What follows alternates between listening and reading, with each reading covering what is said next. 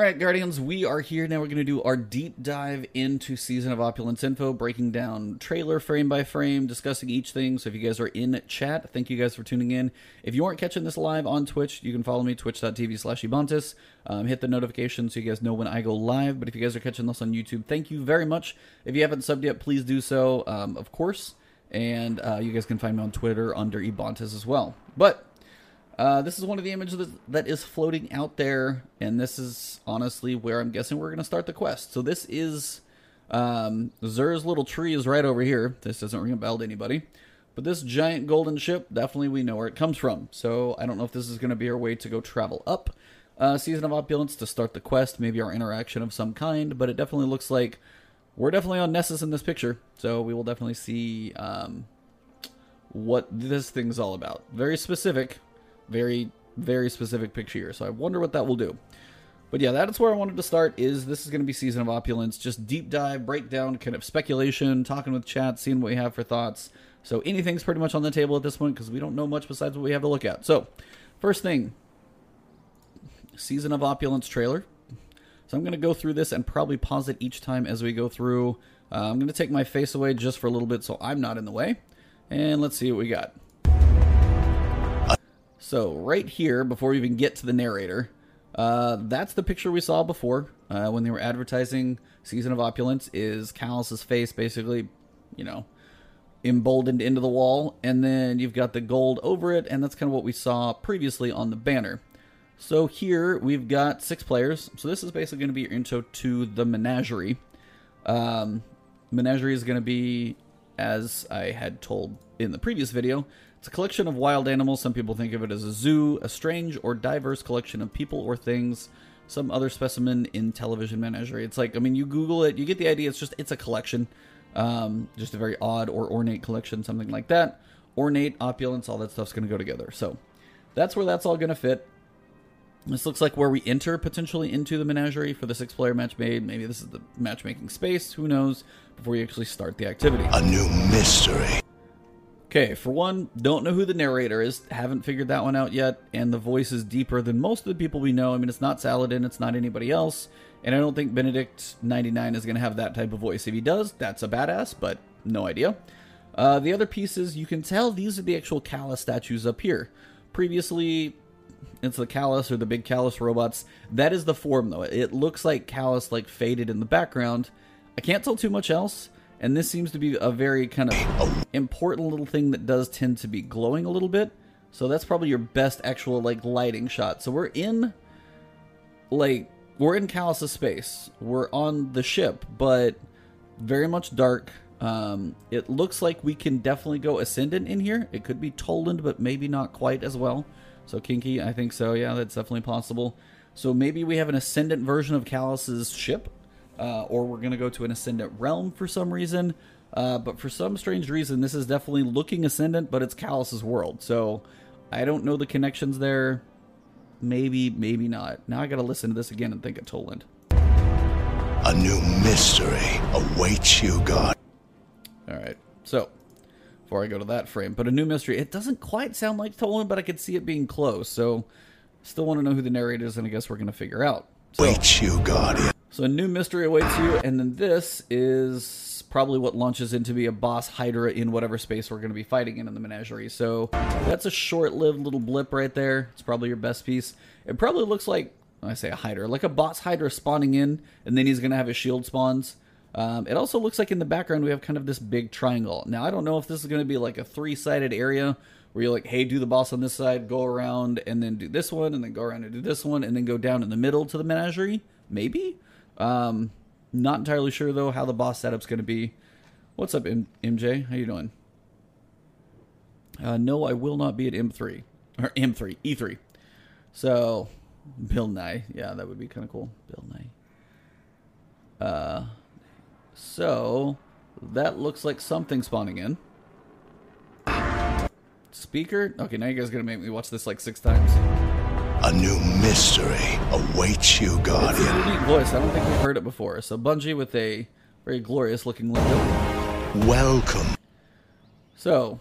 To the season of opulence. So welcome to the season of opulence. One, we have the it's an old warlock exotic, so um, it's like astral something. Somebody will probably I don't even remember what it does honestly. Uh, but we've got this shotgun here that looks actually pretty cool. Definitely going to be the one from. See, right now I think they're showing most of the gear that's going to be coming from the menagerie. So you got this shotgun, exotics, you know, exotic armor is probably just going to be randomly in the loot pool. But most of all, I think like this is going to be the theme for the menagerie. You've got the purple kind of gems or coloring with the gold. I think the raid is going to be a different look. I'm hoping, at least. So, Season of Opulence is here. Alright, so. Got a rocket launcher. They seem to be like touting rocket launchers because Truth is coming back, which you guys probably saw in the previous one. Um, I don't know if there's a specific reason. Maybe they're getting a buff or what, but we will definitely see. I'm trying to look at that one sideways. It looks like a Suros rocket launcher, but I don't know it's too specifically. I'm trying to see if we've seen. Okay, so I'm going to pause. Okay, What? so that's not a boss we've seen before, actually. That is the one who just kind of came down. Whatever its little things that it's shooting down below, obviously, because somebody's probably down there, those are trippy looking. Um, so you've got the Vex. I don't know what to call this guy. Um, some type of mind, but he's definitely unique looking. And the fact that these little things are shooting out and actually tracking at you, they look at like they look like baby little things from the Matrix, like the little um thing, things that hunt you down. So should be definitely interesting because this is a unique thing that's firing at you and a unique looking boss, so not just a Hydra. Kind of cool. A little bit like Argos, yeah, definitely Vex related. But again, you're seeing the Cal statues. that's in here, but the feel. This is like a, it's like a different paint scheme. It's not just like gold didn't throw up in here. It's a little darker, so different color What will you find? So again, the- there they are. These little like tentacle but like flying. Gonna probably have to hit him in the face. You can probably hit him with one shot. Um, but yeah, very, very specific looking little mini guys flying at you. Okay, so here's the second one. So this we are definitely to a Minotaur, and this is where I wonder about the shields. Like, is the shield going to be like stationed around where you drop down into like the final fight area? Is this just going to be like what you fight for a boss? Astrocyte verse. That was the exotic. Thank you, right? Um, multiple multiple enemies or multiple guardians are up in the air. I'm hoping there's not like a grounded or a stay in the air mechanic. That would be really rough. But I also can't figure out why there's so much like red lighting on the background too. Maybe it's just lighting for aesthetics or what. But fighting a minotaur, very specific situation there. And then here, very much more with the Vex. But this one's standing open. This one doesn't seem to have the wall behind it, unless it's just like just off a screen. Um, of course, Dawnblade Warlock there, but this one's just standing on a circle. So I don't know if this is the bottom area, if this is like the ways to work your way in. Treasure hunt. Now this, this is straight up European Dead Zone, Scourge of the Past Area, whatever. This is like EDZ. Now he's running through, hitting with the to shield, powerful bashes that, weapons and armor. off. They have sparrows out here they're working on. It doesn't look like it's the European Dead Zone though, so I'm not entirely sure where we are because I don't picture these specific buildings kind of anywhere. I mean the opening. It's like it's kind of that first actual Trostland section, but that building looks wrong, so I don't think that's it either. So this is kind of an interesting area because two are driving by, two are right here, so that's at least four people in the same space. I'm not entirely sure. Um, These will quick. so here's more of that armor look that I was kind of talking about. So you've got the blue gems, kind of the gray undertones with the gold accents. Can't tell if these are like that. Looks like that's definitely a new submachine gun. Boost your power level. All right. So as he's been talking, I'll go and let the audio play now. What will you find in the Emperor's lost vaults? Treasure hunts will lead you to powerful Okay, so they're saying this is in the Lake of Shadows area. That makes sense. So it's probably uh, floating rocks, but in Lake of Shadows could be a different area. weapons and armor. These will quickly boost your power level. So talking about quickly boosting the power, you've got a guy holding an orb. So there will be orb running in here. We're back in Calus area, so this definitely seems to be a thing. And prepare you And then this is for the menagerie. so this is the menagerie. This is where I think the final area is, and I'm trying to see if you can My hunch is we're going to drop down from above, and this is where the fight's going to be. Now, this will be the sixth person again. So you've got a lot of people running around. You've got one here, the guy who ran up, one there, one there, one over there. So this does seem to be the a lot of stuff going on. Clearing out enemies, fighting all this stuff could be interesting. So give it just a half a second. This season's all like if you're clearing ads, you know, new six-player match made activity. There again is a pretty good shot of truth. If you guys haven't seen it before, that's you know the new version. Um, more of the armor, a couple little accents on there, but that is truth, no question. I honestly like truth used to have like three in the in the mag. If it doesn't have like multiple rockets in that magazine, I'm gonna. It's not gonna be the same gun. I know the tracking was cool, but like we need rockets with more than just one. I'm so tired of just one shot. activity. Rockets do seem to be in there. These look like hive feet for sure. So most of the races are probably going to be available to fight in there. And then we go through the quick rundown of unlock. Now that is definitely an ogre if you've ever seen one. Yep, ogre stepping out of. I can't tell. Uh, it's blocking my view, and I can't look. So staircase behind him. I can't tell where he's at. Obviously, they're doing this for a reason.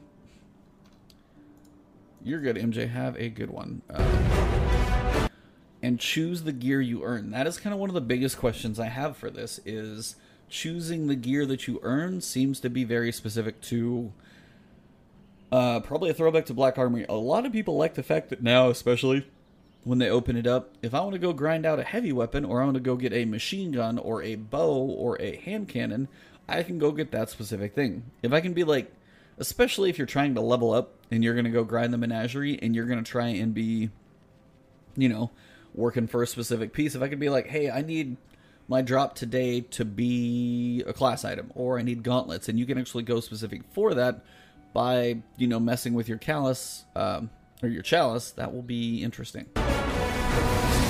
So that's the sword. There are two that we've seen. Um, that one used to be the warlock type, but that definitely looks like a titan holding it. Um, and they're definitely swinging away. So we've got Hive in this pretty open room. New gear, new quests, new six-player activity. Not all match made. You know, normal is, but heroic is not match made. New raid, and Strong. that's the hand cannon. Everybody's saying looks exactly like IS Luna, so we'll be curious if that one. But again, I'm good on hand cannons. I've seen so many of them. I think somebody at Bond really God. loves hand cannons. And then here's the best shot. Prove your worth. prove your worth. Um, so that's going to be the entrance to the raid. Obviously, you're not going to go solo the raid, um, but generally, it does have a. It has the Calus theme. It has the shape of the Leviathan ship, the big opening Planet Eater mouth thing, um, but it also has a different tone. You see more kind of bones on the ground. It's not quite as clean. Things have been overrun. It's like I don't know if people have tried to infest the ship and now they're like, this is trash, or this is just like this separate area where all these things are dying. I don't know. Uh, I'm not definitely going to claim to be a lore master by any stretch, but that is definitely your opening to the raid right there. So if you're looking for a shot, that one's pretty cool. There you go. All right, so that is basically what we got going here. Um, come on, switch. Really did not want to? All right, so as we go through, um, I'm gonna break kind of pieces down where I see anything. See a Slayer, have a good one. All right, so Seed of Opulence is obviously going to bring new challenges, loot and lore. Yes, yes, we know. Uh, some Solstice of Heroes is the summer. Iron Banner will be getting its quest. Pinnacle weapons are coming. Uh, those who've got the annual pass, Benedict will be your guy because he was the guy before. So he's going to be the one dealing with all of the uh, Leviathan stuff. So, I finally remember the name of the ship. I was blanking on it during the previous part of that. So, Season of Opulence, this is mostly showing off the menagerie. And I'm guessing you're going to either fall down and fight in this area. I don't think you're going to be coming into it because it seems like that would be a way to drop down for your final fight. Okay, everybody ready? Okay, let's go. So, we have a full calendar here. This will be the final update to the Destiny 2 Forsaken gameplay calendar, showcasing all content introduced through Season of the Forge, Drifter, and Opulence. So, what have we got so far? Just a quick recap of everything with the season, um, all the seasons we've had with the annual pass. And again, 30, 35 bucks if you got it as a package. You know, for me, it was 30. If you got it separate, it's 35. Um, they've given. Not everybody loves the way the content has been delivered in Drip Feed. Um, you know, the Forges had their moments of ups and downs, but they've given you two raids, more than you get in any normal game. They've given you a new activity in Gambit Prime, Reckoning, which is kind of a horde mode. They've done lore by invitations. They've done the Allegiance quest. They've done multiple exotic quests. So we had the Outbreak perfected. We had Thorn. We've had Last Word. We've got two more coming. We've got Solstice of Heroes for Armor to grind for. I don't even know what the Penumbral Chalice is. I don't think anybody knows quite there yet. And all of these pieces. Arc Week was a big letdown. Revelry was kind of meh. Arbalest is okay. I mean, there are some ups and downs to the whole thing. But if you enjoy playing the game and it keeps you, and you spend 35 bucks, did you have some new stuff to do over the course of the year?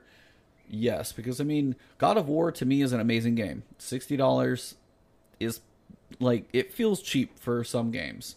And $60 for a price point for any game anymore, honestly, is something that you could have a giant debate about because games cost so much money to make. $60 is a steal. So that being said, it's like you get all this for 35 bucks. Not bad. It's really not. So what do we have? Power increase, of course, we're going to 750. Vanity, we know Eververse is getting its overhaul. New rank rewards, sure. Uh, the exotic quest, we've got not sure which one's going to be where, but we have Truth and Lumina.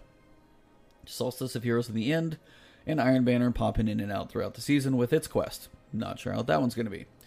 Menagerie, that is your six player match made activity. That is finally official. Crown of Sorrow for the raid. That will be coming June 4th. This will be June 4th as well. Get to a little more detail. Menagerie weapons and gear will be its own thing. The new raid will have its own weapons and gear, hopefully, so those will be its own. Exotic quests, we had new triumphs and lore books, and Penumbral Chalice is kind of the one thing they haven't really talked about at all. No idea. I think that's honestly just going to be the chalice you get, and then you craft the chalice to start, you know, basically all of the new content. Then you can go into the raid if you want to. But the chalice is the way you kind of steer what you're working on, I guess. I don't know. You craft and tweak and gems and runes and all that stuff. Should be interesting, almost a little more RPG like. Always something I want to see. Please, more RPG stuff, please. So, we're there. Um, then we've got Calus would see you grow stronger through the Chalice of Opulence. Penumbral Chalice, I'm not sure if those are exactly the same, uh, which serves as Guardian's gateway to treasure in the Season of Opulence. Players who best the Menagerie, a six player match made activity, will use the Chalice to create an offering of runes in exchange for specific weapons and armory that they seek. Over time, Guardians will be able to upgrade the Chalice and acquire more plentiful and powerful rewards. So, um, something with the chalice, gems. If there's going to be like a formula chart that you know some of the crazy raid secrets people make, where like, hey, put these gems in, you get this. Put these gems in, you get this. Maybe. I honestly don't know. But if there's certain gems or runes that you put in to your chalice to set it to a certain direction, you make that offering. Whole bunch of questions to how that's going to work. And honestly, no one's going to know until next week. All players who have completed the Forsaken campaign will be welcome to the Menagerie once. Now that's actually cool. The fact that you get to go one time if you completed the Forsaken campaign is pretty cool. As well as across access the Imperial Summons quest. So if you have Forsaken but not the annual pass, apparently you might be able to try it once. Now the Power Surge gear at 690 will help you jump into the new content. I don't know if that's annual pass specific. Last season it was. So it may very well be the same thing that the new quest is going to be for the annual pass as opposed to just owners of Forsaken. Owners of the annual see, and this is where they make those distinctions. Owners of the annual pass will see new menagerie bosses introduced throughout the first month of June, concluding with the introduction of heroic difficulty. Matchmaking will be available for normal, but heroic will require a pre-made fire team to take on the greater challenge. Now, we're getting back into something different here. Sorry, to yawn. All players have access to who completed the Forsaken campaign. It's anybody who completed the Forsaken campaign, didn't do the annual pass, But that's like that's a pretty open statement. If you got Forsaken to do the annual pass, you're like, do I want to do anything? Maybe I haven't done anything yet. Try the annual pass once. That's the way I read that. Now I'll be curious if that holds up. As well as access the Imperial Summons quest. Now the Imperial Summons quest is what I guess Calus is summoning us. We have to do the quest to put the chalice together, and then we can go. Uh, this will grant play- players Power Surge gear at 690 across your account. They clarified that last week. The Power Surge gear is going to be across all account. You only have to do that quest once, and to help them jump directly into the new season of content. That's pretty cool. Owners of the annual pass, and this is where they line this thing up, is specifically different. So again, never know if that's going to be annual pass or not. I'm hoping they learn their lesson and just let more people jump up to that max level. Owners of the annual pass will see a new menagerie boss introduced throughout the first. See new menagerie bosses introduced and the difficulties. So, Season of Opulence kind of brief pictorial calendar. Menagerie and Crown of Sorrow drop on June 4th. So, depending on if you're doing the raid or if you're not doing the raid, you might go matchmake into the Menagerie and work on that instead.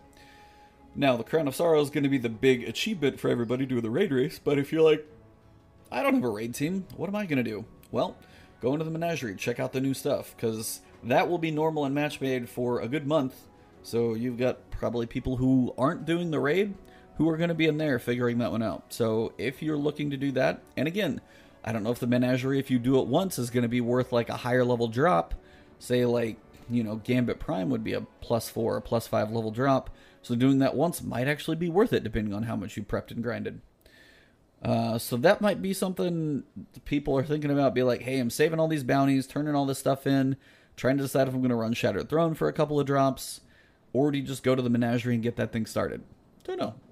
Menagerie should be cool though. It's match made, so everybody can just jump in and check it out. Even if you jump in for like five minutes and be like, people don't know what they're doing, they're clueless. I'm not going to waste my time in here. You'll at least be able to go in. So now, don't waste your one time that you go in um, on just kind of like, hey, I want to see and then leave. Because if it's if you don't have the annual pass, don't waste that one if you actually do get to go. So then June 11th, we have a new Menagerie boss. Now, again, I don't know how the bosses are set up. We've seen a couple of them, specifically that Vex one, a Minotaur, um, and an Ogre. It looks like those will be around. And the Truth Quest. Both of those launch a week after. That's quick for an exotic quest, actually. They're not spacing that stuff out very much. So that one's coming quick. Uh, they're not introducing any new exotics for the raid, so whatever you've got is what you're taking in.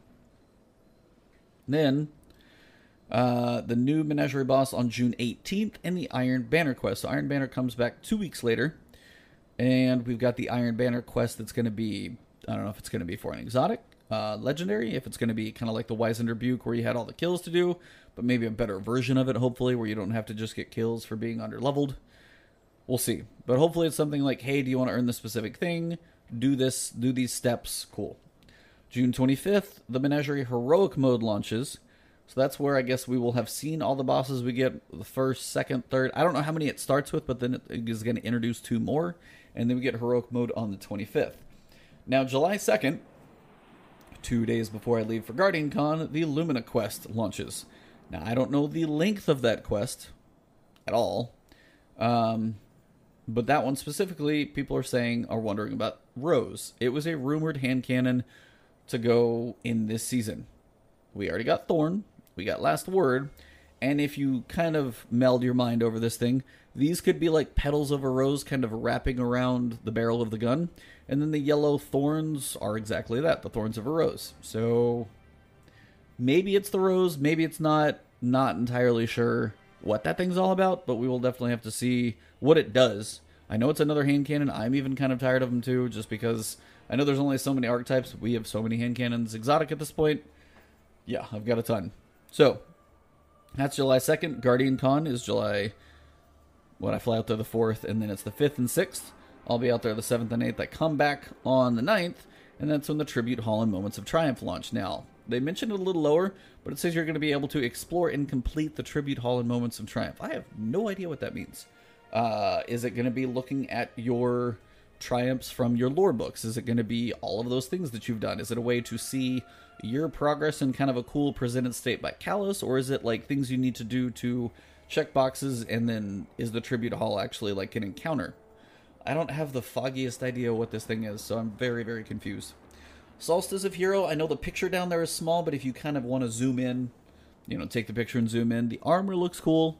Looks like it has ornaments depending on cl- class you're on.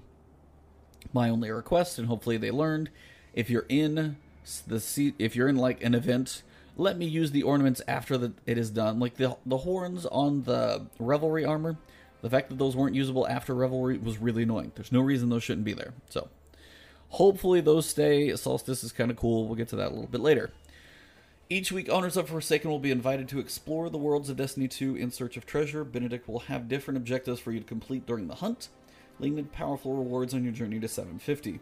As we progress through season the season, more content will come to light, quests will be uncovered, leading to exotic gear. The tribute hall and moments of triumph become available to explore and complete. Don't know what that means. You can explore them, you can complete them. Do you just go walk around them? Do you have to fight stuff in there? I really don't know. So, nobody does. Solstice of Heroes brings a time of celebration and new rewards and surprises in store. So that is a quick rundown. Now we're going to go to the Season of Opulence page, starting on the top again, just kind of as, as we did before. So the trailer we've seen.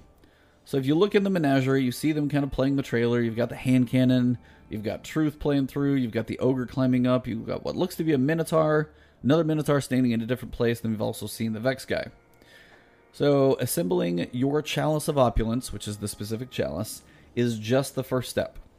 Calus has crafted a maze of challenges. Now, the maze is cool, and it even said replayability gives it some differences. So, when you come down here, uh, challenges in his Lost Vaults, test your strength in the all new six player match made activity, the Menagerie, and meet his challenges head on to unlock the rewards. So, Leviathan Secrets confront new challenges of an unexplored deck of Calus's massive ship. I mean, the thing is bigger than a planet, so of course it's there's plenty of places we haven't seen yet. Treasure awaits these little gems or lore nodes or whatever these things are. Um, yeah, they're definitely a thing. So I don't know if they're going to be involved in specifically like putting in like a key code to be like, hey, I'm going to go these three purple ones. Um, yeah, I don't know. So if you look at the Yeah, if you look at the gems, I can't quite tie a theme to any specific ones yet. But there is definitely probably going to be some specific nature of like, because you have Vex, Cabal, Fallen, and Hive. You have four. So, Taken maybe in there somewhere, but you have four races, four colors of gems. That may mean something. Maybe the bl- maybe the blue gems drop from the Hive, or who knows? But you know, guessing completely. Replayability: carve your way through an ever-changing path and enemies. Now, ever changing is actually cool in theory. If you jump into it match made, and especially if it's heroic, you won't even even have the same fight every time. Different paths, different bosses to fight, different sets of enemies you have to go through. If it is different every time, that is cool. That's one thing I think a lot of people have been waiting on, and that's what Infinite Forest actually could have been. Wasn't, but could have been. So, in the scheme of replayability, if it's like they say ever changing paths, if it's not ever changing, and this is just like, eh, kinda, that's going to be a huge bummer because Infinite Forest could be cool too. We've seen the potential there, but it's very, very much underutilized. So if you have a maze of encounters, if I have to go to the right this time and I fight the Vex, and last time I go Hive, and then I fight these, and you either now if it's just like a different order you fight, that's kind of a bummer.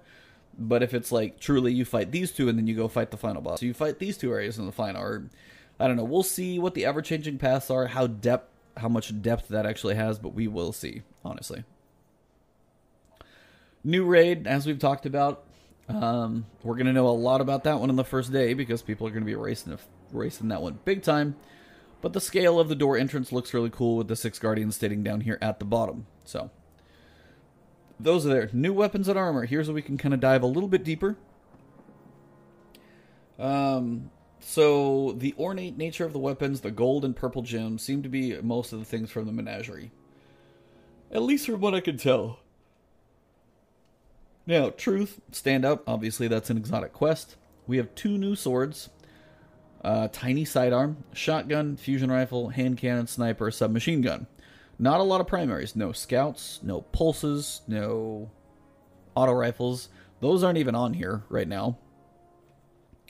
And then to top the rest of everything off, um, we're missing things like rocket launchers and grenade launchers. So they picked a few specific ones to be up here. I don't know if some are going to come from Menagerie and then the other ones are going to come from the raid. We'll honestly just have to see. Um, snipers do seem to be a theme. They've got a sniper here. We'll cover it more in the pinnacle weapons and stuff like that. Snipers definitely be will be around, but you have the ornate nature of all of these things: the gold, the purple, and then you have one gray hand cannon in the middle. This is the one that has people questioning: Is this like Rose before it came Thorn? Is this like are is this going to be like a quest item? Is this something we get that's just kind of an old school hand cannon? Has kind of the look of Thorn, if it wasn't like taken over by Hive. A little bit of barrels and things like that, you can see some similarities, like the angular shape in the front and stuff like that. So there are some pieces that has a look to it, but again, we won't know. It's probably going to be involved in some quest, though. We have a feeling. Gameplay updates. Power Surge, we talked about that, getting up to 690. Iron Banner with its quest, uh, a new path, and then exotic armor and weapons. Armor will be probably dropping from all your engrams, and then weapons seem to all be coming from quest, at least most of them, probably except the raid and everything else. Pinnacle gear, the grinds that some of you guys do really enjoy. I've got quite a few of these now. So, first one we've got is the Revoker. Missed shots are returned to the magazine after a short duration. So, here's the question how is there a cooldown on it? Does it matter how many you if you like you have two when you start any special ammo sniper rifle unless you have two specials on, you will start with two shots. So if I like try and take two quick shots, bam bam, and then I hide in cover, do I get both of those back if I missed both of them? And it says missed shots specifically, like t- more than one, are returned to the magazine after a short duration. That one for one, hopefully it, it is, you know, snipers like shout out to the skilled snipers out there. You guys just put me in my place all the time. It's impressive to watch. Um, maybe this will be one of those things that gets people sniping more. I know in Recluse, pretty much all you had to do is get to 2100 and you got the weapon. I don't know if that's what they're going to make this one. Maybe there's like an upgraded level at Legend. But generally, like, I, I don't think snipers are in a place that everybody loves, mostly because of flinch. Um, yeah, somebody's basically saying so the mulligan perk, uh, but maybe just like a like forever mulligan or something. I don't know. Like if you can always have to hit your shots, eh, or if you even you take a couple and then you wait and then you still at least get those ones that you missed back, that is a pretty valuable use of ammo because everybody knows they missed. Now if you hit a body, that's still a hit, but if you completely miss, maybe that's actually kind of cool. Uh, the next one we've got is the Wendigo GL3. Now, orbs of light increase blast radius and damage. Now, picking up an orb of light, normally just refilling your ability, your super ability, cool. Um, if you pick up orbs of light for one, what does it cap at? Three stack, five stack? How long does it last? Do you pick up orbs of light and then have to turn it on fire, or do you just have this pending charge that you get one shot out that's like really big and powerful? Um, the question would be like, depending on how long it lasts, what you can do to Riven right now with Prospector is insane. Sit in a Lunafaction well, just dump Prospector into her, and she's pretty much going to die. And that's just like not having to stop firing a grenade launcher. So the question is if, say, somebody, you know, popped a super, a Well of Radiance, for example, and you know, they made a couple orbs of light, or they tethered some enemies and you could get the orbs before you start shooting the boss Will you actually have that damage for one shot? Will it be multiple? How long will it last? If you sit in a Lunafaction well with the damage and blast radius boost, like how powerful are you going to be? It has potential, but again, it all depends on how the perk is going to work. Is it time limited? Does it stack? Does it wait until you actually use it? Is it just one shot? Or is it going to last from the first shot until you fire, like, say, three or four? what is the cap and what are the limitations of that perk? Because in theory, it could get really stupid and crazy overpowered, but I'm sure they accounted for that. So the question will be what exactly um, their way to tweak and kind of rein that one in from not being rid- ridiculous. The final one has me questioning how really good it's going to be. Um, Hush. Hip fired precision shots give a massive draw speed bonus. Now, if you think about a bow, Draw speed is kind of one of those things for you to be able to fire quickly. But if you need a hip fire precision shot, that's probably one you're not going to do at crazy range. Like a hip fire precision shot, you can get some if you're like firing at an ogre or firing at whatever. But if you're like hip firing precision shots at an ogre face, cool, you could probably actually pump those out fairly quickly. If you're doing at a thrall across the map, you need to zoom in. You just do. So precision shots from hip fire is not going to be an easy thing to do unless you're firing at something with a slightly larger head and not a shield. Of course, precision doesn't hit that way. But it will give a massive draw speed bonus for, again, the bigger question is what is the perk? How long does it last? If you keep hitting those, will it stack? Maybe it'll go even faster. Um, I mean, bows are powerful kind of in their own way. It's not something I ever expected to see come into Destiny, but since they've come in, I've definitely used them in some very specific pots spots with um, quite a bit of success. Like Shattered Throne, I do a lot of that with my Subtle Calamity. I've seen people work me with a bow in Crucible, and when I was doing my comp grind for Lunas, there were two people with bows at like Fabled comp, just using those like consistently, and I was kind of scared and impressed at the same time because anybody who's using a bow in comp probably knows what the hell they're doing with it. So all you really need is to I mean you take one shot with a bow and your three quarters of health is gone. You need to get looked at wrong and you're dead again. They don't even have to do anything but hit, hit you in the toe, the kneecap. Doesn't matter. If they hit you with like one decent shot with a bow, you're done. So bows in theory can be good, but I also don't see myself like precision hip firing a ton. So I got to see how that dynamic plays out what the quest is going to be like on some of these as well. I mean, on you know for Vanguard, what do you do to do the pinnacle weapon for the Vanguard? Well, I go around and I did strikes. Woo. Um, for Crucible this time, it was just get 2100. Really not that difficult. What was it like to get you know? Uh, you had to reset your revel or you had to reset your infamy to get 21% delirium. That was mostly it, along with like games and wins and stuff. But that one happened long before my reset. So Mostly what I can see here is stuff that has cool potential. I'm just kind of curious how it actually pans out. I mean, if you have Infinite Mulligan on Revoker, baby, uh, how long the perk lasts for the bonus damage and blast radius might be really fun in both PvE and PvP. PvP is going to be harder unless it just holds on, so I can see that one being a little more specific. And Hush, I've really just got to see how it feels because precision shots with a bow from your hip are not the easiest thing. They're doable, but it just depends on your range and really what you're going for. You're not going to be sniping from the hip, let's just say that. So those are your pinnacle weapons you get to look forward to. Quite a bit of stuff, and then we finally come down here to season uh, sol- blah, solstice of heroes. My bad. So the summer solstice is what like June 21st or June 22nd, and this starts I think the end of July. So they're about a month off for name, but that's still fine. So you pursue the solstice armor, cool. Um, but creating elemental orbs by matching your elemental damage to the daily element. That was kind of a thing they had going before. I don't know if it's like you had your solstice thing that you had to run, and maybe it's just a daily element that's like overall in the universe now. Collecting 30 orbs gains an empowerment buff, and then maybe if you're going through activities, they might get easier. So, you know, spend your time in the Castellum in Leviathan. Prime, I'm using this as an example. Um, collect your 30 orbs, and then if you go into the next encounter, well, guess what? You're probably going to be going in a little buffed. So things like that could be cool in strikes. I can see it in nightfalls, missions, stuff like that. Very hard to specifically get 30 orbs. Probably not going to be a, a, applicable in PvP because they don't want to break that again, I'm very sure. but in raids, I could see. Could get interesting at least. So raids could be fun. You work on a basic encounter, you get empowered, and then you have like a buff. Again, it's a way for them to have fun in the final month of a, of a year. We don't know what comes in September. By the time this comes out, we're probably going to know what's coming in September, by the way, because this is going to be July 30th, and they're going to be just about one month away from the start of September. That's when we don't know anything else about the content.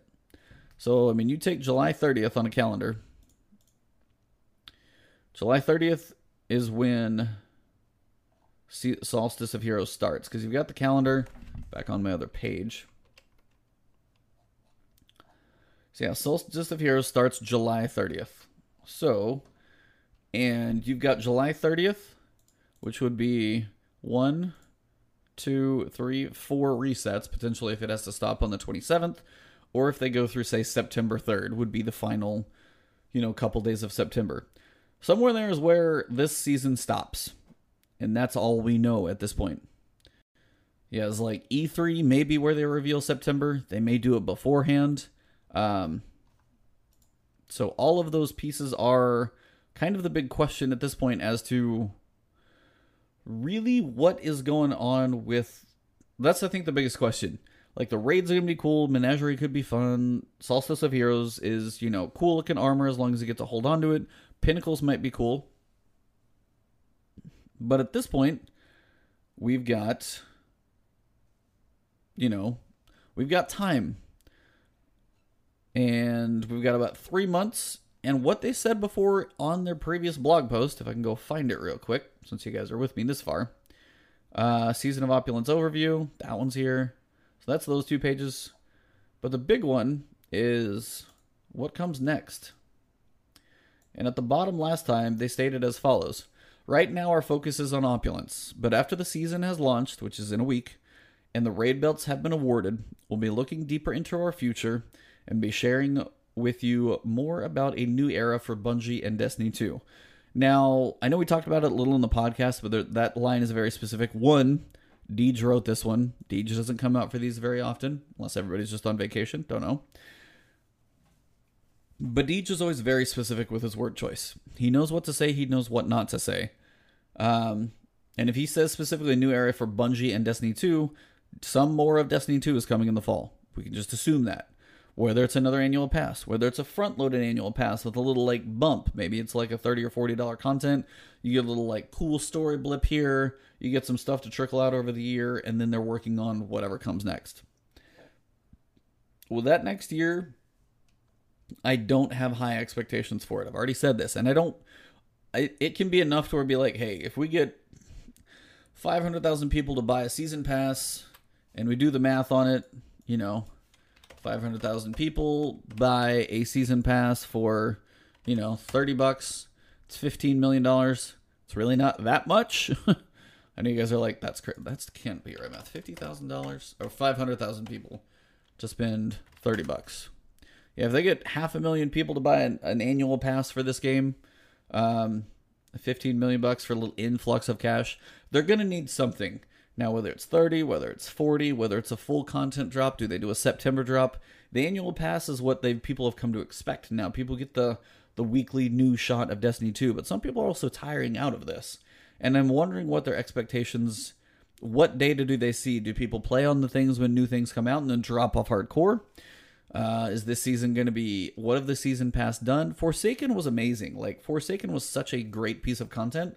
Um, to basically turn around and say, we don't know what's coming next, but if it's not at Forsaken level and it doesn't and it costs like a full amount, it's hard because for us, we got a new destination, the Tangled Shore campaign with Uldren. Then we went to the Dreaming City and stuff just got crazier.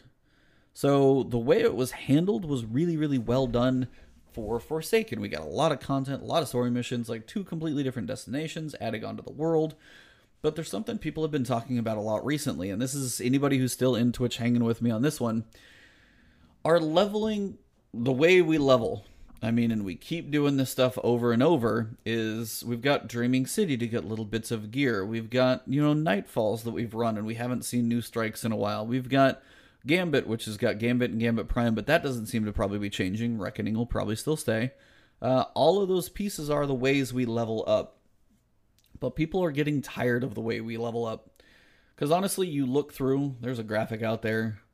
I've seen people doing this insanity. Um, Pinnacle Raid, there we go. Um, and people have made some awesome graphics.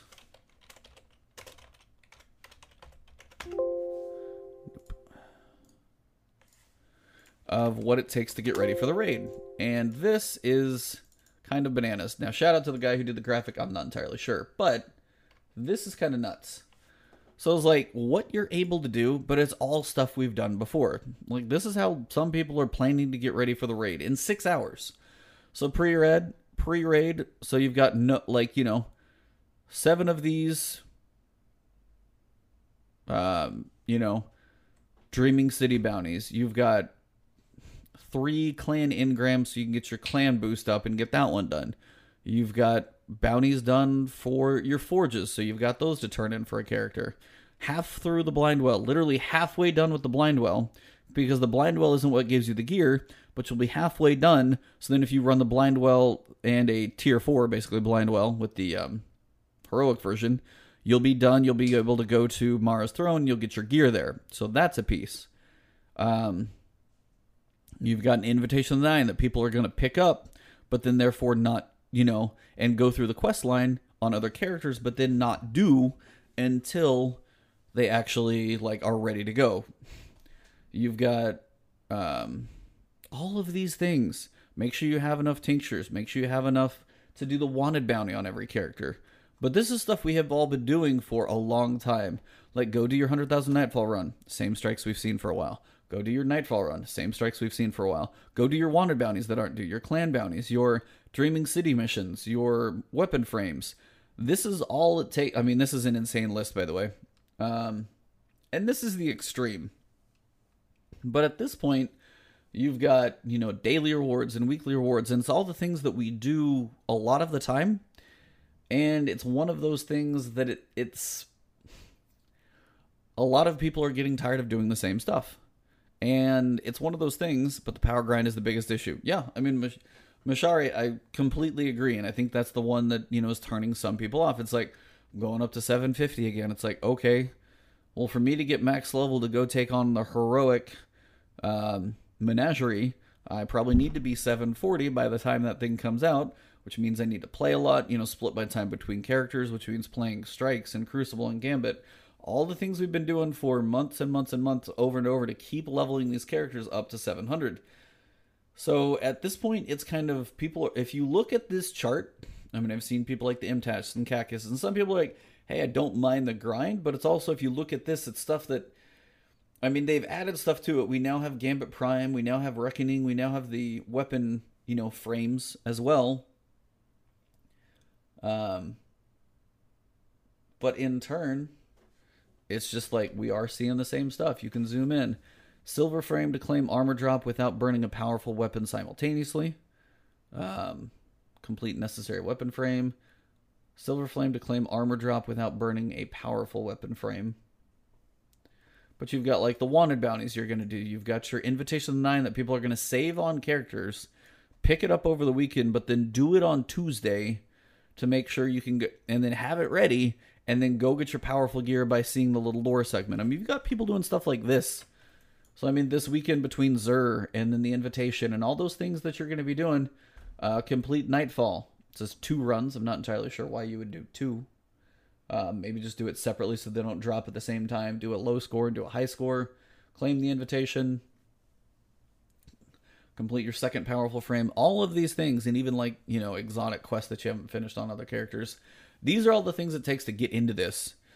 And we're going up for another 50 levels, which, you know, I'm tired of having to go up 50 levels. If they just gave us more content, but again, I feel like they have to do the level increase to make the raid, how do I say, a challenge because they're doing it very specific this time when you go fight crown of sorrow 700 is where you start 720 in that because they want that challenge to be very very specific they want you to be this far below the encounter they want these things to be hard i'm gonna have the whole next week off i'm not sure i'm going for day one completion and that's kind of thing a lot of people is like if you're not going for day one that's okay i would it'd be nice to be part of the 24 hour crew because that's probably to be crazy. I mean, 24 hours on Scourge doesn't seem quite as insane. And especially because in the 24 hours, if you are able to get the emblem, you did the same thing everybody else did. They didn't get it a higher level. They might have in 24 hours. So it's like, that's the point. If you want to go for the 24 hours, is it worth your time to like burn through all that stuff and then grind? Or is it you're like worth for you to, you know, you have six hours. What you can do in six hours, what could you do in 12 hours? get some sleep, wake up, and then see if people have figured stuff out and then try it. So, I mean, there are different thoughts about this whole thing.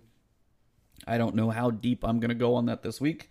We'll see how much time I've got to put into it. But all in all, um, I mean, Season of Opulence looks cool. I think they're giving us a decent amount of stuff.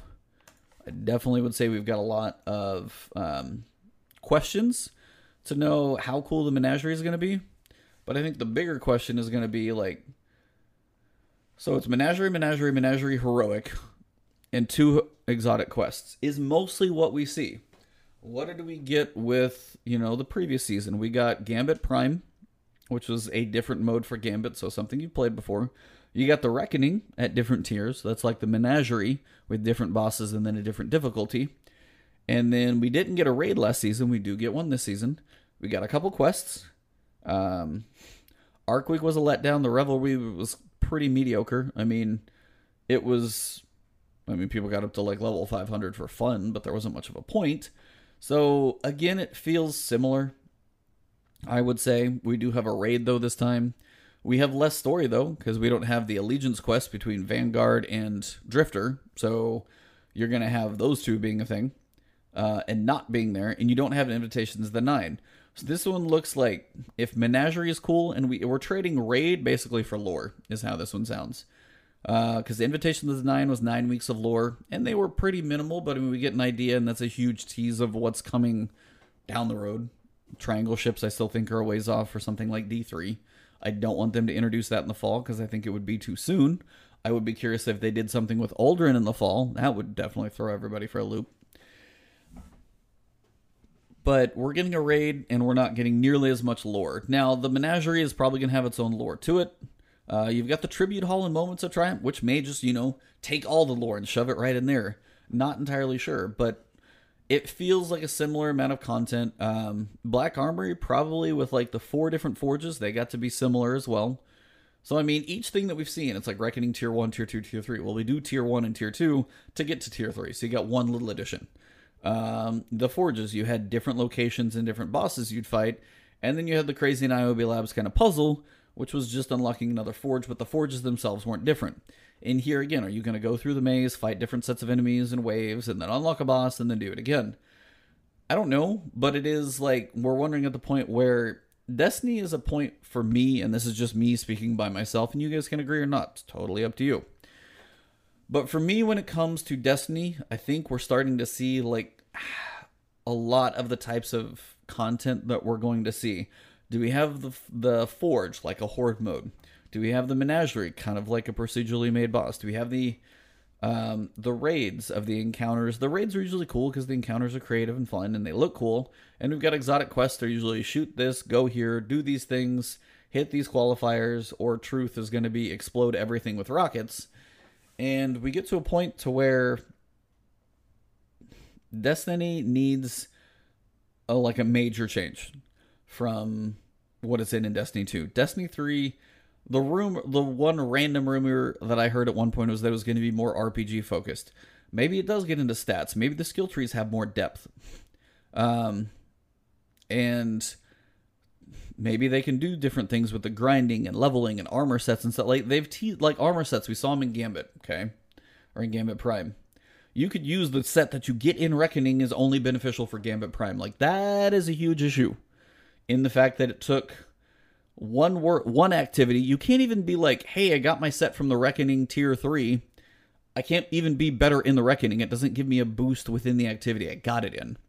at least you should make that loop more viable. So if I go get a tier 3 helm, hey, tier 3 helm, you've got 3% more damage. And if you get to the point where you have 25% more damage or 25% more resilience or whatever from getting all these things stacking up, that might actually be cool to say, hey, if I do wear my set here, it's also beneficial instead of one directory bubble. And that's it. So for me, it's kind of the point where I'm pretty ready to see what D3 has to offer.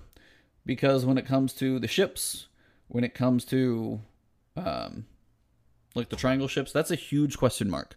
That's one that I really, really, really want to know.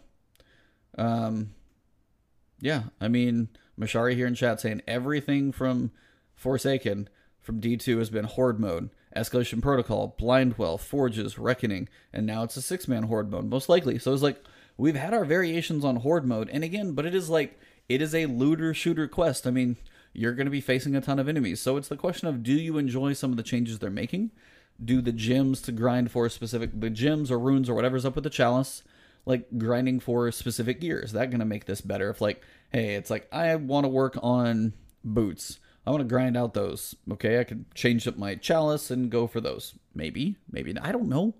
Um but I think they need more when it comes to things to grind for. If I just get like set of armor with randomness on it, that's one thing. And that's where wearing like, you know, if you have five pieces of the menagerie set and actually does you good in there, that would be something they need to do. Like the perks can be a thing and be like, hey, I got another menagerie helm, I can switch it out, but I still have my set bonus. Like that's set bonuses like in Division 2 where you have like your Lone Star set and your Patriot set. Like having those have random rolls and the sets is already pretty tough because you have to be like, hey, I need a Lone Star helm with this. Like the math on that is bananas broken. So if at least the set bonuses work for, hey, I'm wearing five pieces of menagerie armor, I get a bonus in the menagerie for doing that. That would be also a way to make heroic mode, the grinded normal heroic mode, more viable because your set bonus would help you. That would be a thing that is like, hey, am I going to spend time in menagerie? Hell yeah, because I want my full set to go take on heroic when it launches on June 25th. Sweet. Raid perks, like, where are those? Those things as well are pieces that we need, but also it's like, how do I want to play my character? Apparently, this is just going to go into a giant rant about Destiny 2, so sorry for everybody who's still here, but you're here with me. So, um, how do I want to play my character? The skill trees now are so like linear focused. You do middle tree gets one super, okay, um, and then the top and bottom are the old super. Now they have some tweaks to those, but generally, like take the middle one, way of a thousand cuts. You have one way to play that. You have a different grenade, and you you get a melee in there. You get a throwing knife, but you have a grenade and a wall that never changes. Like, what if I didn't care about my damn dodge? What if I wanted two grenades? hello, you know. What if that was a completely different way to play a hunter? Two different grenades instead of a dodge for the reload, and you sacrifice that. What if, like, you know, you pick your super as we used to, um, and maybe you pick your super variation, maybe like this one, this one, or this one. Maybe you pick the six shot, maybe you pick the three shot, you maybe you play the way of a thousand cuts. And this is stuff that might be September, and this is the stuff I'm hoping is September, October, whenever the next thing launches, that it needs to be the game needs more depth. We have like breadth or width, but it's shallow because be like I can pick three different classes or three different subclasses, but they're all there's no changing, there's no variance. I can't be like, hey, I want this tweak here, this tweak here, this tweak here, this tweak here. There's not like a skill tree and subclasses. It's just like you get to run in this one little tree. That's it. You can pick Solar Void or Arc, and whatever super you have has the perks that tie with it. That is all you can do. Um, so things like that would be a way to mix things up. Now, is that an easy thing to create? No, never said it would be, and that may be something that I'm waiting for D3, because September is honestly probably not going to be something to expect for a drastic change like that. Um, now, something they could do in September, as they added, because Forsaken, they added the new supers. Now, if they added like skill tree bubbles or customization to the skill trees in the fall, that would be kind of cool, but I still expect that more in Destiny 3 or whatever the future holds, and we're going to see about E3 and, you know, the future of Destiny 2. They specifically said Destiny 2, and that's why I still think the next year through probably September of 2020 is going to be Destiny 2.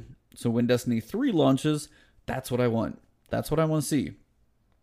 Like, I know people hated before, it's like you had to level up your gun but man, like now I just get a per- I get one with perks. I'm like, yeah, it's fine.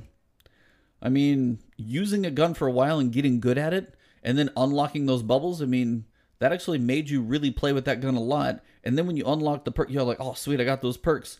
Cool. Now I can use it for a while, and then I level up. I live with this gun for a while. This is my baby, and then I've unlocked all the perks, and I'm good to go. Um, I wasn't there are ups and downs to that. I'm not saying I want it back completely, but there are some perks to getting something out of just using your gun. Like I have 30,000 kills with my Go figure or more at this point. Um, the fact that I can't do anything to that gun by using it that much is kind of a lost opportunity. Whether it's a skin, whether it's uh, you know, all those things, armor perks and for are big man and Forsaken. Yeah, I mean you have ability to pick up more ammo, ability to hold more ammo, and ability to move your weapons, but you don't get anything with relation to yeah, the armor perks in Forsaken are like your resistance. I'm going, come on. I mean, I have not spent the enhancement cores to max out a set of armor unless I was just doing it to see how much it cost. And I did. I was curious. But it takes a lot of money. It takes I think nine shards. It takes 96 shards. I know that at least 96 uh, enhancement cores. I'm sorry, to max out an entire loadout three weapons and five pieces of armor.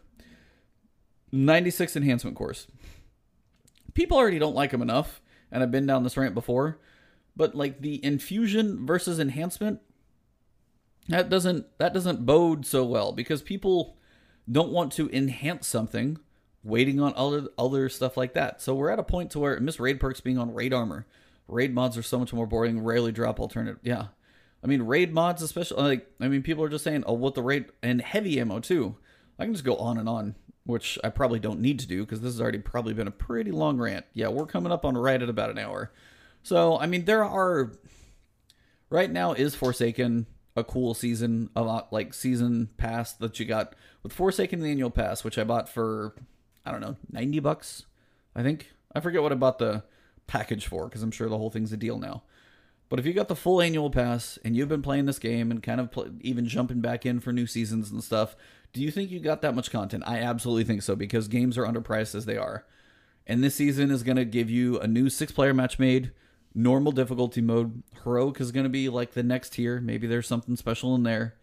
Uh, season of you know season of opulence at least did bring a raid back this time. So you got two new raids as well. We've never had two raids in three raids an entire year. We got Last Wish, Scourge of the Past, and now I've got Crown of Sorrow. Never in a year have we had three raids ever. We had Vault of Glass and Crota. We had King's Fall that next year after.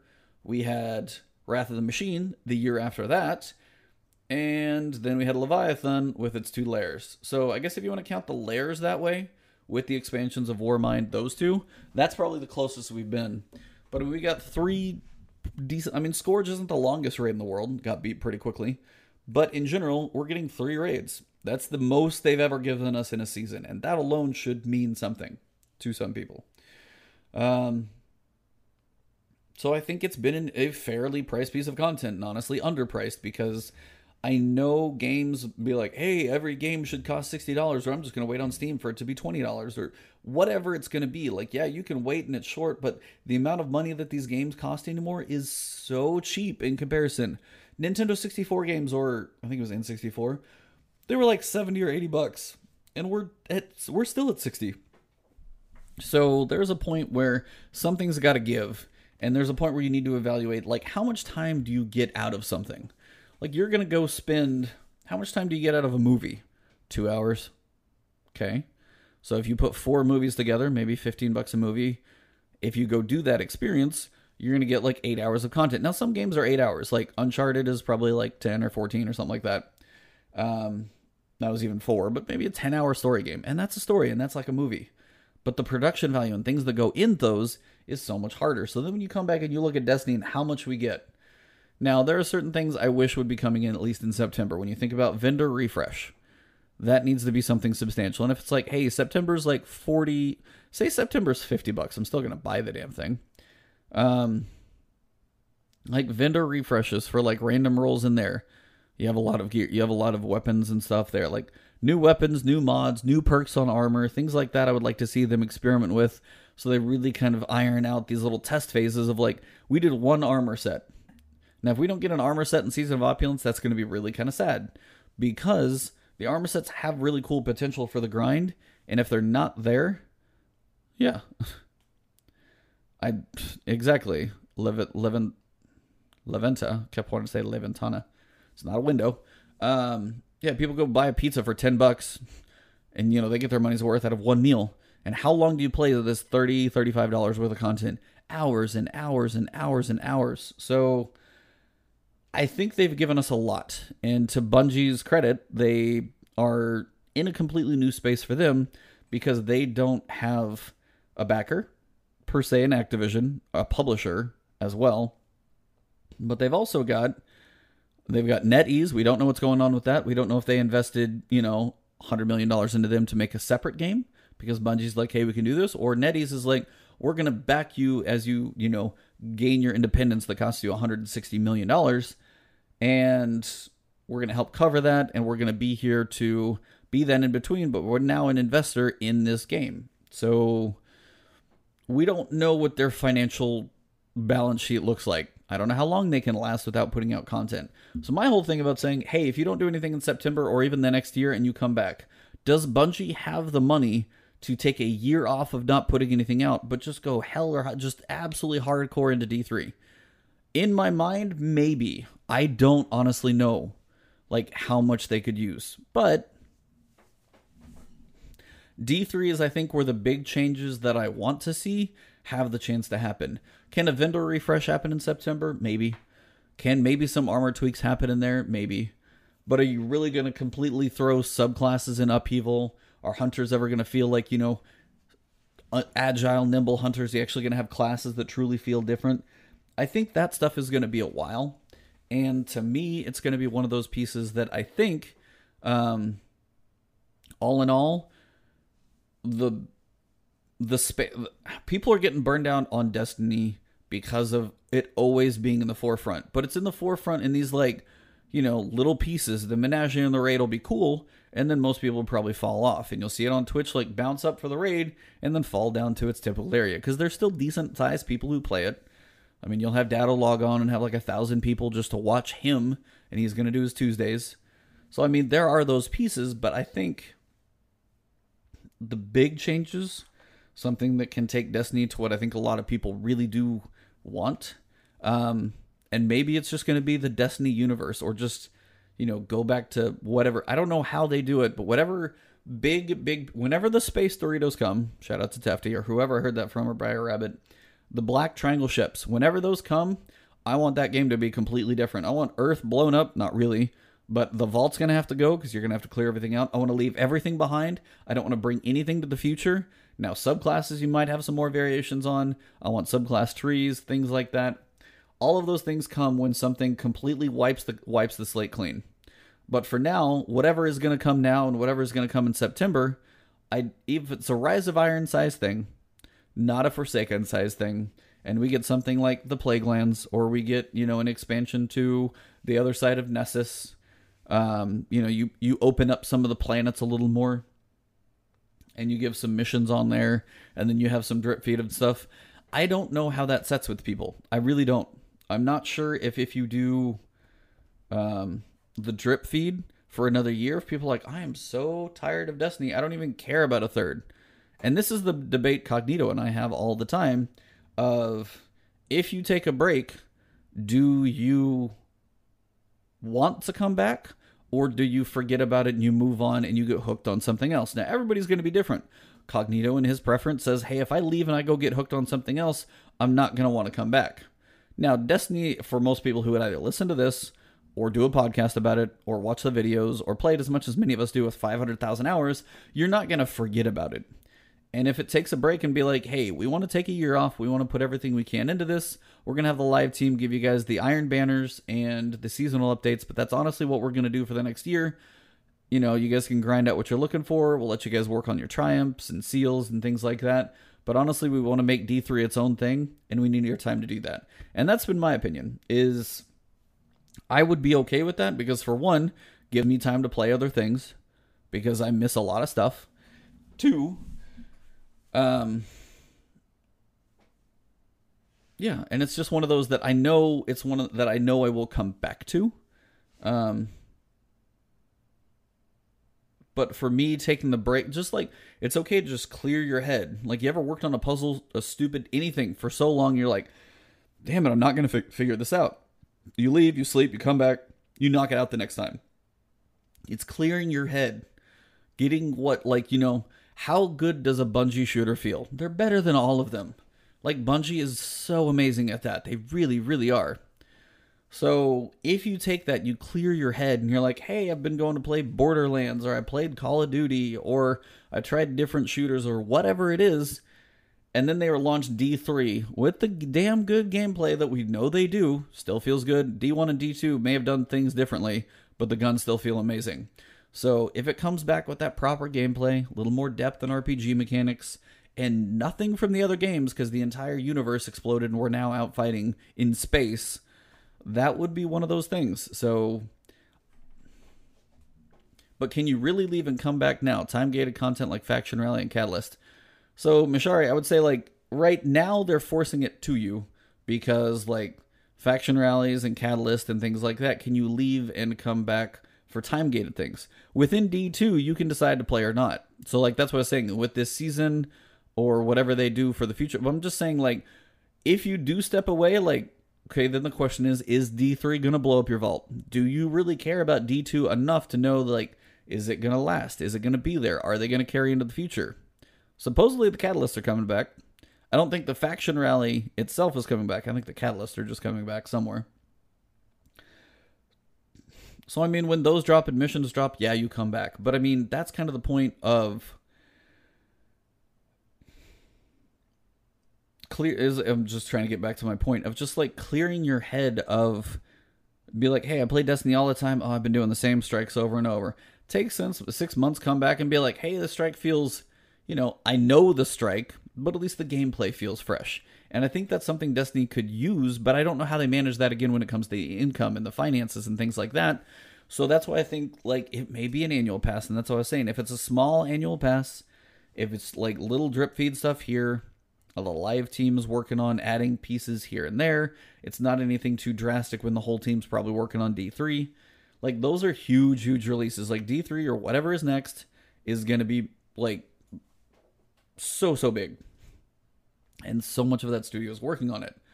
But occasionally, and this is the point of the live service game, people always expect more and expect more and expect more. I mean, you hear about Epic just absolutely when it comes to Fortnite, I mean the crunch that people have been going through, like the hours they've been working and Bungie doesn't want to do that. And I would rather them be able to have the time to do what they want to do correctly with people who enjoy their jobs as opposed to being a greedy consumer like I want I want more more more more more when I can't find a way to be like occupy my other time and saying this game isn't satisfying my needs. I need to have more and more. Like that's the problem is because we're in a we're in a mentality now that says like I don't care about others who make the game. I only want my satisfaction. Apparently I'm going to get really existential now too I think I might have to throw this up on the podcast for audio because that's pretty much what you guys are doing right now is just listening to me talk. So this is definitely a talking head video. But I think at this point, you guys could probably see my face. So, I mean, we're at a point where you hear about the grind that they've been putting through and be like, oh, you have to put out this next season, and this next season, and this next season for Fortnite. And those people are absolutely killing themselves. Now, is it popular and insanely big? Yeah because people don't have, have the attention span of a squirrel, and you always have to give them something new. Hello. Um, and that's one of those things is like you have Call of Duties that just keep coming year after year, and you hear what happened there.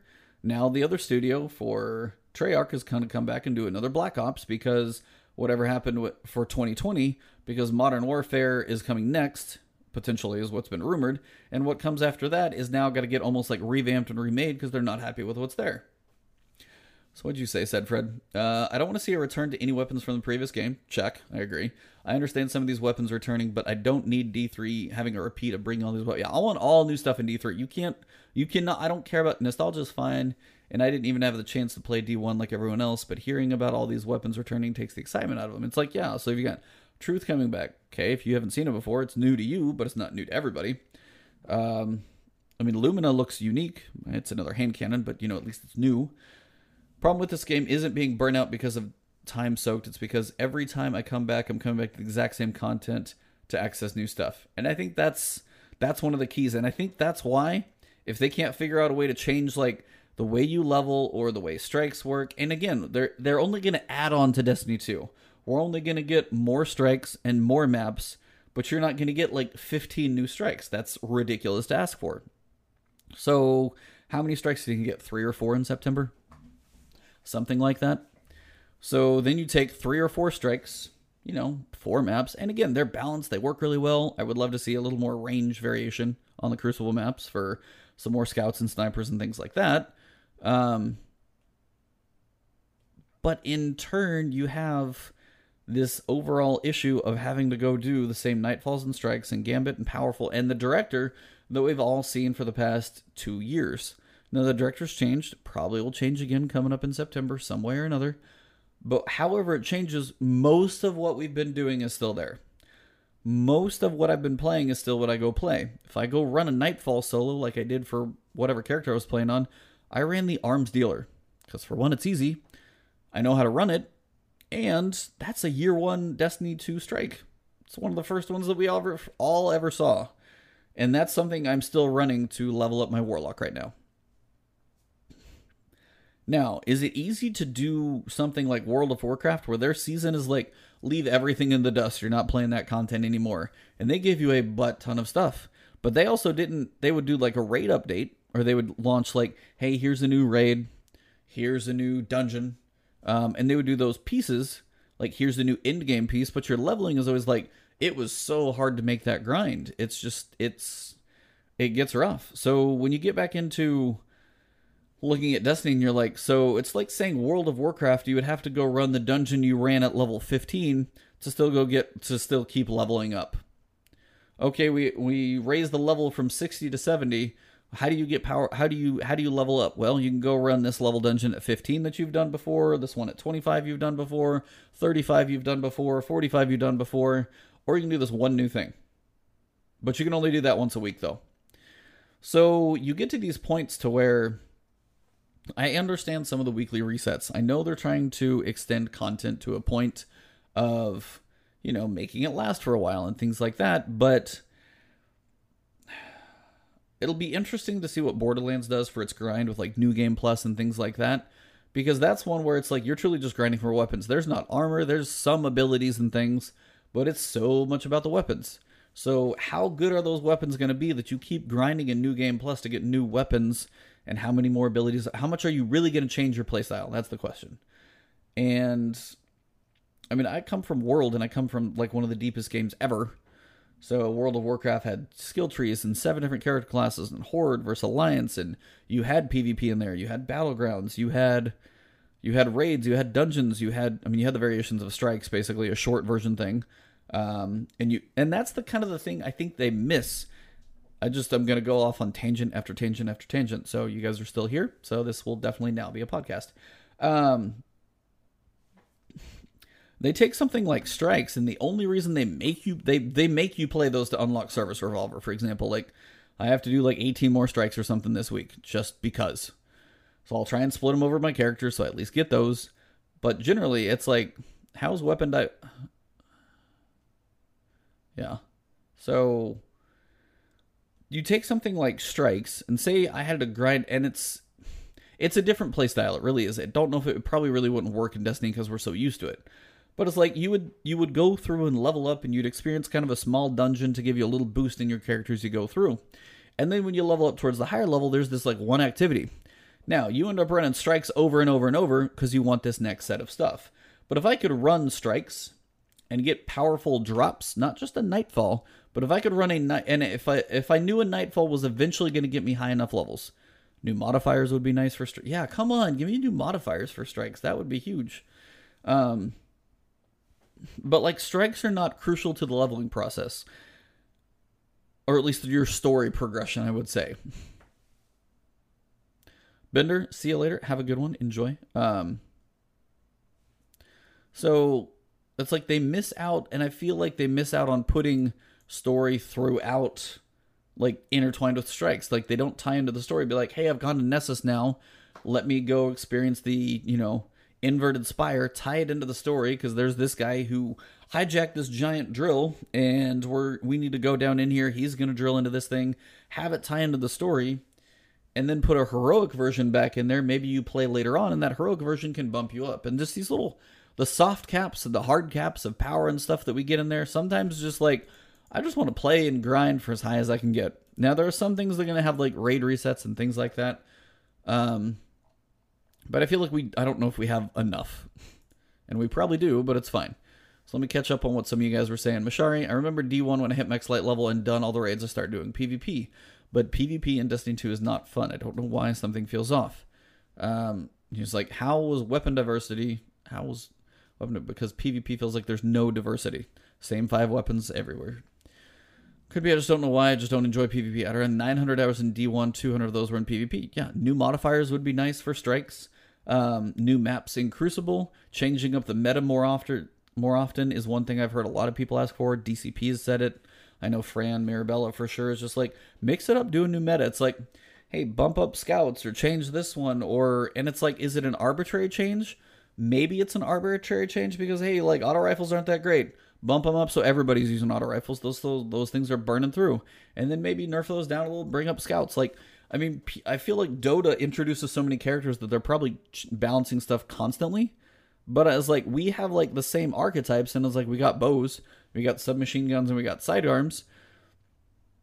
Submachine gun, there's one good one with Recluse, but generally we've got a whole smorgasbord of stuff we don't use.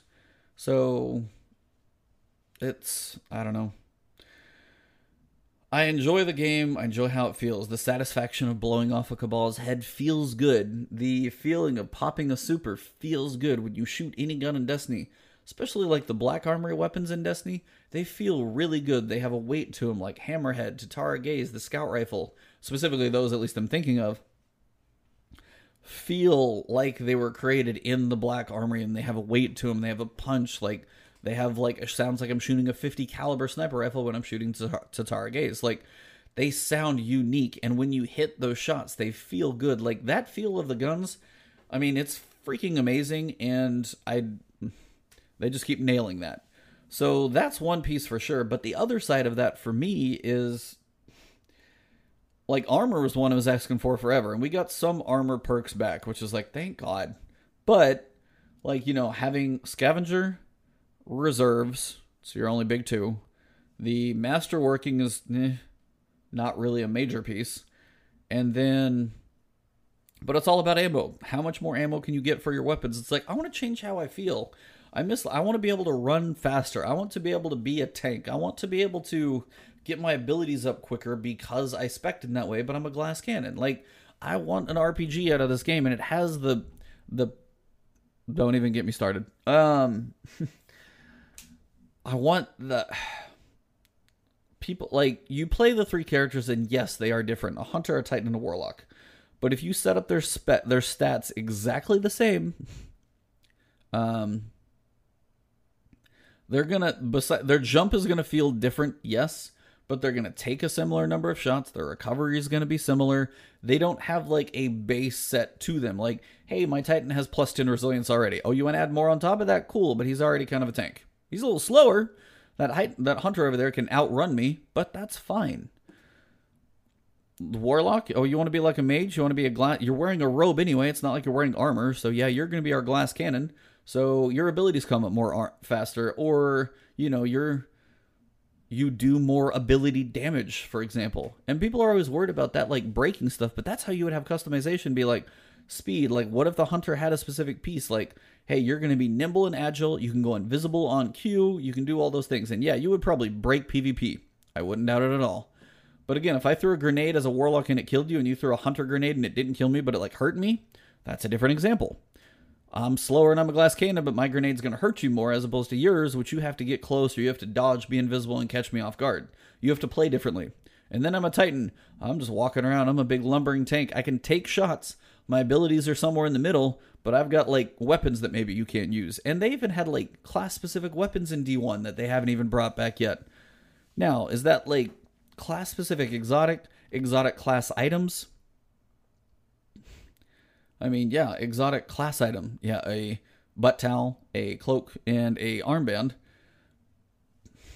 Hunters outrunning people. I was like, but it's like if you sprint me and a, and a hunter side by side, we're still to run the exact same speed. The issue with PvP is like you said, but who cares about PvP? It's not like they have MLG tournaments or something. Yeah, it's like that's true. It's like you are to break some things if you have like and balancing on that would not be easy, but in turn they don't they thought about trying to make this a competitive game, but I don't think it's worth it. I think it would just be fun. It's like Uncharted PvP. Is it like balanced and perfect? Probably not. But is it fun, kind of goofy? Sure. Same thing.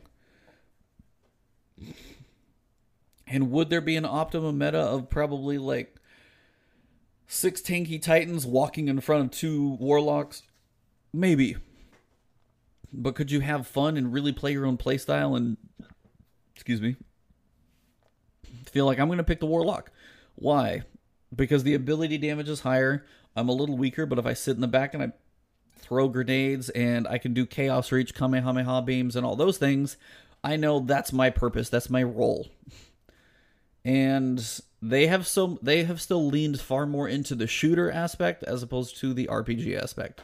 And I think that's what I would like to see. So I think for the chat, at least Twitch, I'm not going anywhere yet, but for the chat, and this has been a long one. For those of you guys have been hanging for a while, this turned into about an hour and a half podcast of me rambling, starting with Season of Opulence and then turning into something completely different. Uh, but yeah, I think that's where we'll wrap it up. I could talk about this stuff all the time, even more. So if you guys want to hear more rambling rants like this, I could keep them shorter. If you guys have topics of discussion, let me know. But I might throw this one out there on YouTube just for you guys to sit there and listen to if you want. Maybe a random midnight release or something like that.